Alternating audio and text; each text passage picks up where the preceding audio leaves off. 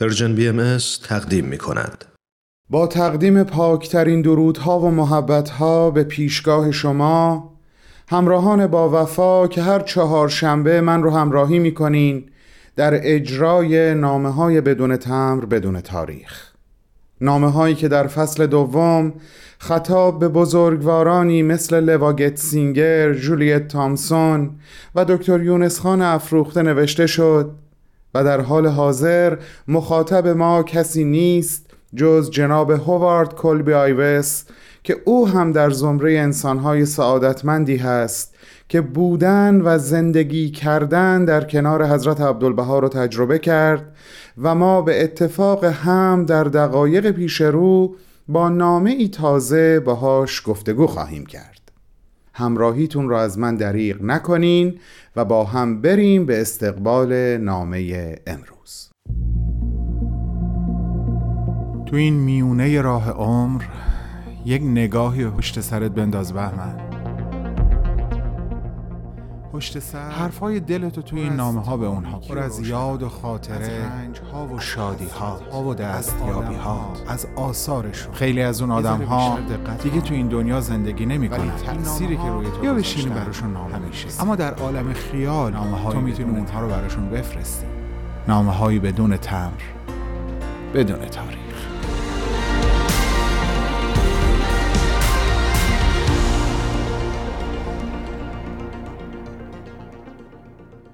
دوست گرامی و ارزشمند من و ما هوارد جان عزیز سلام بر تو. همه امیدم این هست که در این لحظات من و دوستانم را از عالم ملکوت همراهی کنی در اجرای یک نامه دیگه از مجموعه نامه های بدون تمر بدون تاریخ خطاب به خودت. هفته قبل به یک نکته خیلی گذرا اشاره کردم.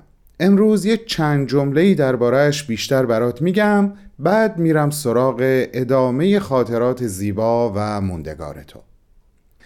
ولی بذار اول این مقدمه رو برات بگم هوارد.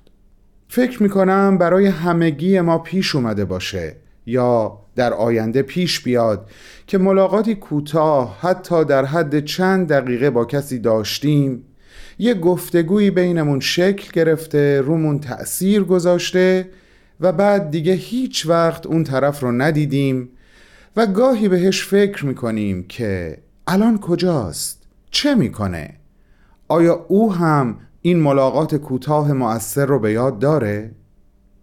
اینو به عنوان مقدمه گفتم تا بهت بگم خیلی حال دلت رو می‌فهمم وقتی چند روز قبل از اون یک شنبه که حضرت عبدالبها قرار بود در کلیسای تو سخنرانی داشته باشن به سمت نیویورک می‌رفتی و خانم جوانی در کنارت بود و تو متوجه شدی کتابی که در دست داری و مشغول خوندنش هستی توجه او رو جلب کرده.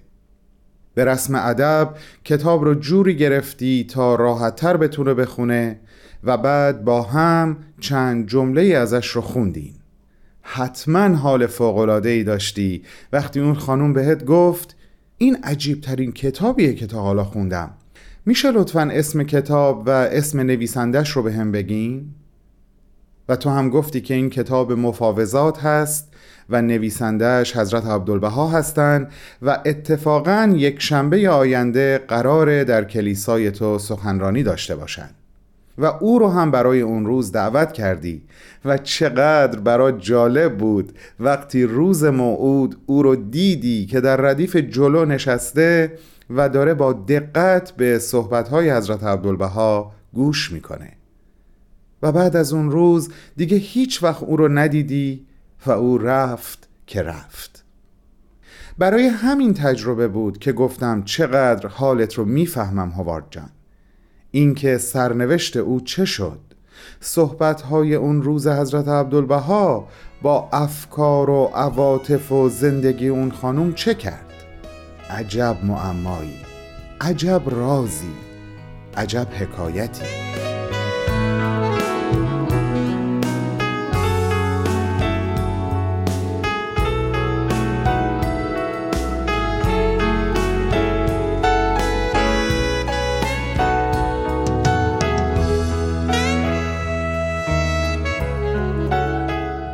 و سرانجام روز 19 ماه می از راه رسید یعنی همون یک شنبه ای که حضرت عبدالبها در کلیسای تو سخنرانی کردند.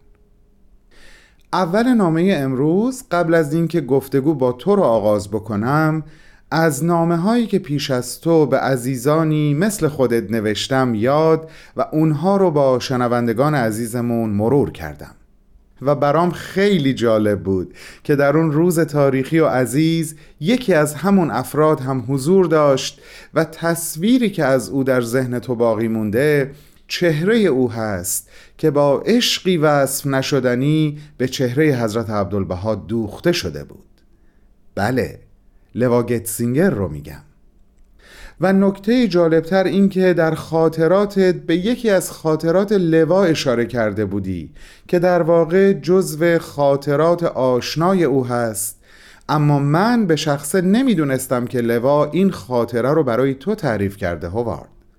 منظورم همون روزیه که در عکا به نیت خدمت به منزل فردی میره که به شدت مریض احوال بوده و بوی بدی از خودش و خونش می اومده و حضرت عبدالبها به او یاد میدن که تو اگر می‌خوای به خدا خدمت کنی راهش این هست که به خلق خدا خدمت کنی و خلاصه باقی ماجرا.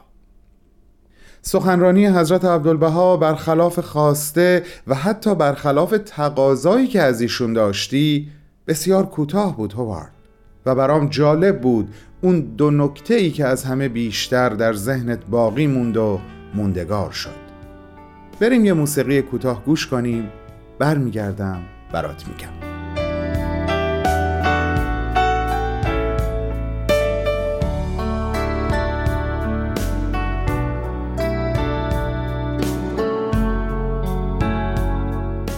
یکی آغاز صحبتاشون بود که فرمودن چون نام این کلیسا اخوت هست مایل هستم کمی درباره معنای اخوت با شما صحبت بکنم و این واژه رو به گونه ای ادا کردن که تو احساس کردی برای اولین بار هست که معنای حقیقی اون رو درک می‌کنی در حالی که سالها بود این واژه رو برای اسم کلیسای خودت انتخاب کرده بودی. و دوم همین کوتاه بودن سخنرانی بود و تو به طور غیر مستقیم از ایشون آموختی ارزش و تأثیرگذاری یک نطق یا یک سخنرانی به طولانی بودنش نیست بلکه به عمق محتوای اون وابسته است.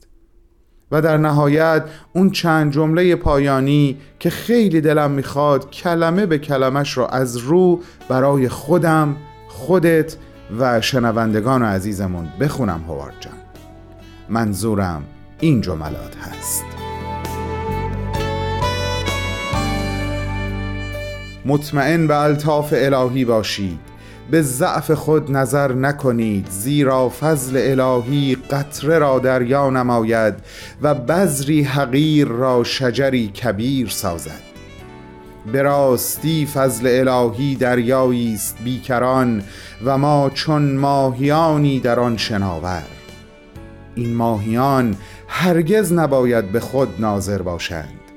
بایستی به محیط نظر کنند که تا چه حد عظیم و عجیب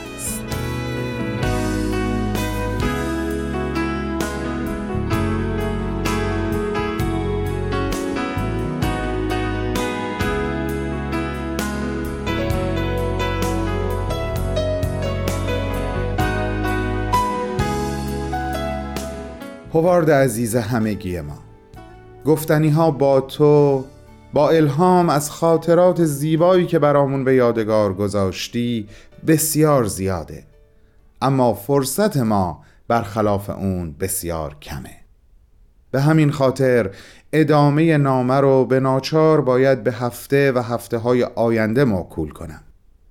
ازت مثل همیشه تقاضا می کنم در عالم ملکوت در محضر حضرت عبدالبها به یاد همگی ما باشی و با شفافیت قلب و روح پاکت شفاعت ما رو بکنی. برات پروازی بالا و بلند و معاشرت و مؤانستی جاودانه با او را آرزو دارم و به اتفاق همه عزیزانم همه مخاطبان نازنین Persian BMS تا چهارشنبه هفته آینده باهات خداحافظی می‌کنم. وعده ما هفت روز دیگه به وقت زمین همین جا و همین ساعت سوار بر امواج رادیو پیام دوست. آسمان به زیر وسعت بالهای تو دوست عزیزم هوارد جان خدا نگهدار.